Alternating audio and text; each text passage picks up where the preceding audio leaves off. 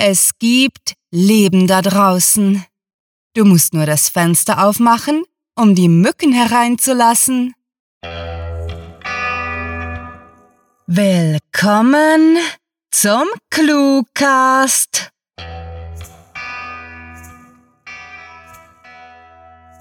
Bitte nehmen Sie Platz. Wir vom Vorstand wissen es sehr zu schätzen, dass Sie zu diesem obligatorischen Meeting erschienen sind. Wir besprechen alle Traktanten, die euch vorliegen, sobald wir die heutige Präsentation zu Ende gebracht haben. Bis dahin wünscht euch der gesamte Verwaltungsrat viel Spaß mit der Kurzgeschichte.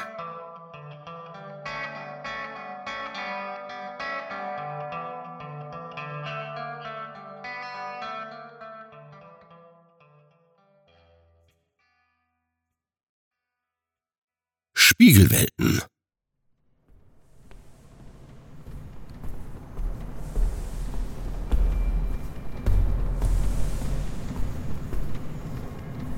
Zielstrebig schritt Natala durch den ausgestorbenen und düsteren Gang an Bord der Lerbiner Raumstation, einem bereits etwas maroden, doch zumindest großen Konstrukt, das um den gleichnamigen Planeten kreiste und in einer reicheren Gegend bestenfalls aus Nostalgie noch nicht verschrottet worden wäre. Hier draußen, am Rand der bewohnten Galaxis, waren die Lebensbedingungen härter, die Karrieremöglichkeiten beschränkter und hier saßen die Blaster lockerer als auf den auf Hochglanz polierten Zentralwelten mit ihren Megastädten und dem großen Wohlstand. Natala stammte aus einer Arbeiterfamilie von den neurussischen Kolonien und war nach einer ziemlich unkonventionellen kriminellen Laufbahn letztendlich Weltraumschmugglerin geworden. Und das, obwohl das nicht ein Zeichen von großem sozialen Erfolg sein mochte, so war die stämmige, dunkelhäutige Frau mit ihrer Vorliebe für Lederjacken und Cargohosen doch etwas stolz auf ihre Verdienste. Schließlich besaß sie ein eigenes Schiff, auf dem sie zusammen mit ihrem besten Freund Stanley Konterbande durch die halbe Galaxis verfrachtete – während es hier draußen noch Familien gab, deren sanitäre Einrichtungen schon mit Hightech-Bettpfannen verglichen werden konnten. Stanley ging neben ihr her und sie konnte ihm ansehen, dass er etwas unruhig war. In ihren Geschäftskreisen war ein Meeting nicht immer eine ganz gewaltlose Angelegenheit und der Auftraggeber Kim, den sie treffen wollten, war wegen seinem mangelnden Verhandlungsgeschick geradezu legendär geworden.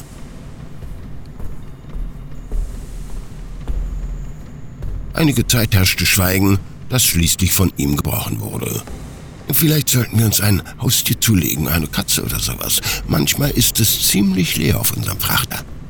Natala überlegte kurz, bevor sie entgegnete, eigentlich würde mir die Idee gefallen, doch wir sind nur zu zweit und das arme Tier würde nicht mehr gefüttert werden, wenn wir beide erschossen würden. Aber vielleicht haben wir ja mal eine größere Crew. Na, klasse, begann Stanley trocken. Dann könnten wir zu vier zu Kim gehen, würde sich ja noch viel mehr Tote geben. Natala lachte rau, während sie sich eine Zigarette anzündete. Ach, komm schon, sei nicht so pessimistisch. Bisher haben wir ja auch alles überlebt. Was auch schon ein kleines Wunder ist, so oft wie deine Geschäftspartner zum Blaster greifen. Schweigend gingen sie weiter. Zumindest hatte die kleine Neckerei die Anspannung etwas gelöst. Insgeheim fragte sich Natala jedoch, ob sie wirklich eines Tages hier draußen sterben würde, als Opfer der gefährlichen Karriere, welche sie gewählt hatte. Die Chancen dazu standen nicht allzu schlecht und wenn sie Pech hätte, könnte dies eher früher als später geschehen.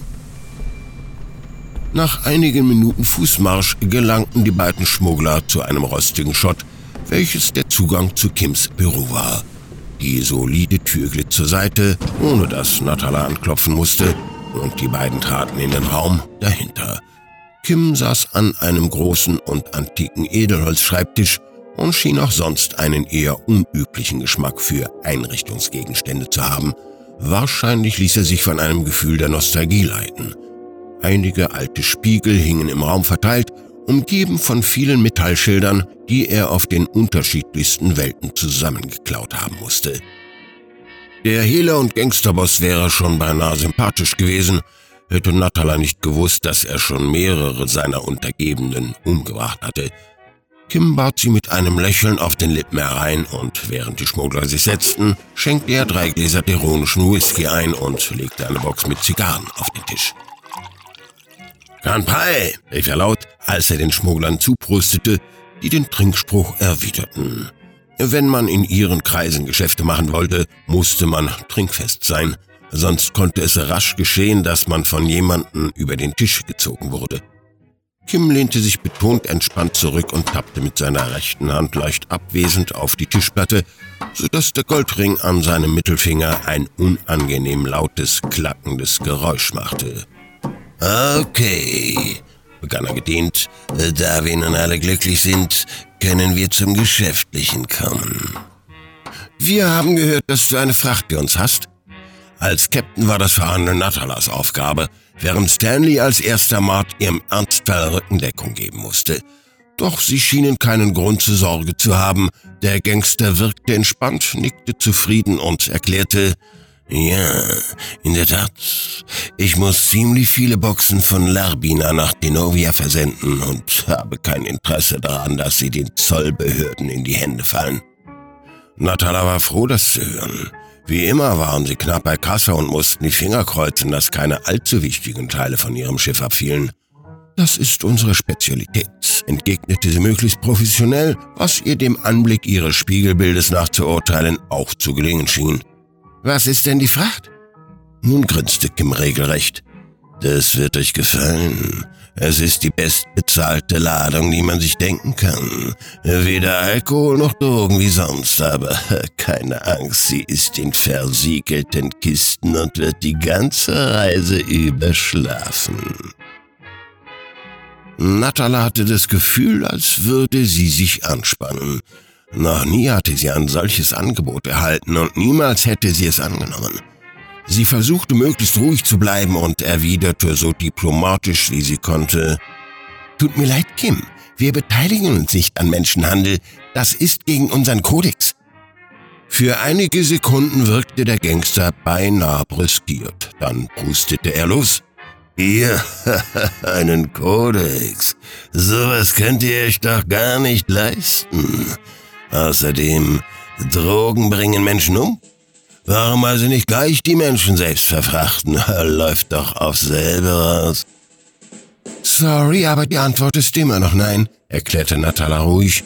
Mein Schiff, meine Regeln. Falls du eine andere Ladung hast, kannst du dich jederzeit melden. Die Schmuggler erhoben sich zum Gehen, jedoch verkrampfte sich Natala, sobald sie den drohenden Unterton in Kims Stimme hörte. Niemand versetzt mich einfach so. Das werdet ihr bereuen.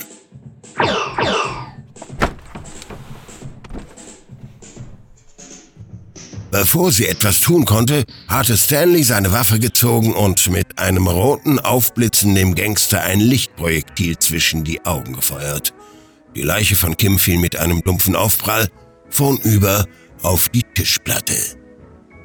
Wie um alles in der Galaxis warst du so schnell? fragte Natala ungläubig, während sie der Leiche den Goldring vom Finger zog und sich dann der Tür zuwandte. Naja, ich habe in einem seiner Spiegel gesehen, wie er seine Waffe gezogen hat, erklärte Stanley. Seine Liebe für teure Sachen ist ihm zum Verhängnis geworden. Wir müssen los, seine Crew kann jeden Augenblick hier sein und gegen die Mafia haben wir keine Chance. Während sie durch den Gang hasteten, fragte er, Wieso hast du gerade den Ring genommen? Etwas außer Atem entgegnete sie. Na hör mal, der ist aus echtem Gold und ich will wieder mal was Frisches essen. Auch wenn wir diese Fahrt nicht machen, so können wir uns doch die nächsten Wochen durchschlagen.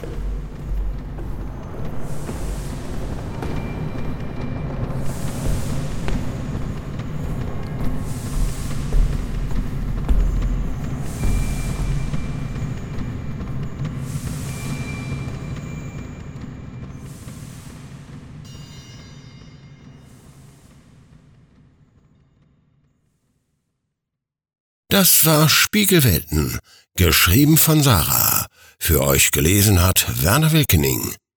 Diese Kurzgeschichte spielte am vorgegebenen Setting Raumstation und beinhaltete die Clues Nostalgie, Bettpfanne, Goldring, Spiegel und Haustier. Vielen Dank für den Applaus. Sehr schmeichelhaft. Ach ja, alle, die während der Präsentation den Raum verlassen haben, um Kaffee zu holen, sind gefeuert. Damit kommen wir zu den Traktanten der heutigen Sitzung. Wir schlagen vor, dass wir an der nächsten Clueholder-Versammlung kurz unsere Firma vorstellen, indem wir alle wichtigen Eckdaten präsentieren.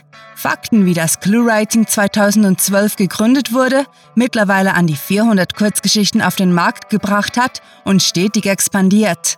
Der große akustische Erfolg der Division ClueCast, die zweimal wöchentlich Audioepisoden veröffentlicht, darf dabei aber keineswegs zu klein geschrieben werden – denn unsere Clueholder wissen die Audioqualität zu schätzen.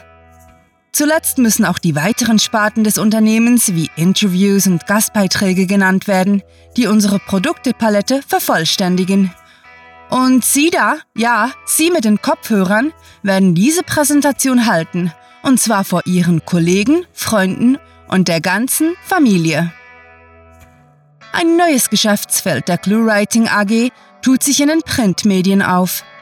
Am 29. Mai 2016 wird die erste Clue-Writing-Anthologie mit dem Titel Kurz Literatur in kleinen Happen im Handel verfügbar sein.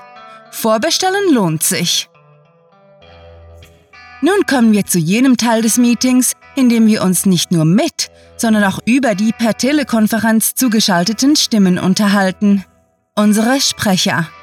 Sie haben den aktuellen Quartalszahlen zufolge großes Lob verdient, da sie aktiv stark zum Erfolg der Cluecast Produktelinie beitragen. Besucht diese Helden des Cluecast auch auf ihren Seiten und vergesst nicht, dem Echo ihrer Stimmen zu folgen.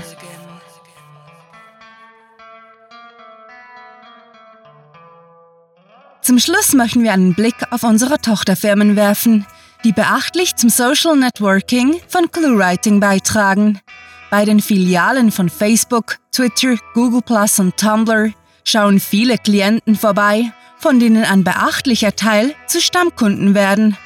Auch unsere Kunstgalerie mit dem wohlklingenden Namen Instagram wird von Kennern der visuellen Genüsse besucht und unsere Audiostore-Ketten iTunes, TuneIn, Stitcher sowie YouTube erfreuen sich eines multinationalen Klientels, das durch das regelmäßige Erscheinen neuer Produkte stets wiederkehrt.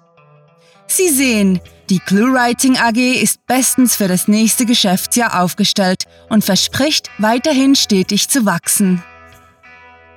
Wunderbar, damit ist die Sitzung beendet. Bitte kehren Sie nun zurück an Ihre Arbeitsplätze und geben Sie Ihr Bestes, die Marke ClueWriting in die Haushalte der gesamten Welt zu bringen.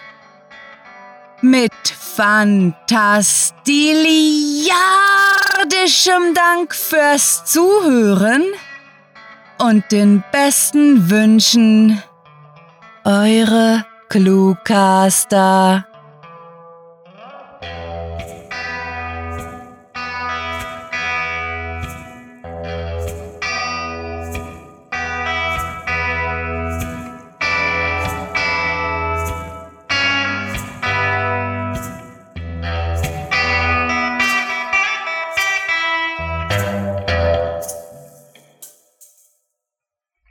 Wer damit begonnen hat, etwas anzufangen, kann damit beginnen, es zu beenden. Denn so weiß er auch am Anfang, ob der Anfang auch der Anfang vom Ende sein wird. Ende.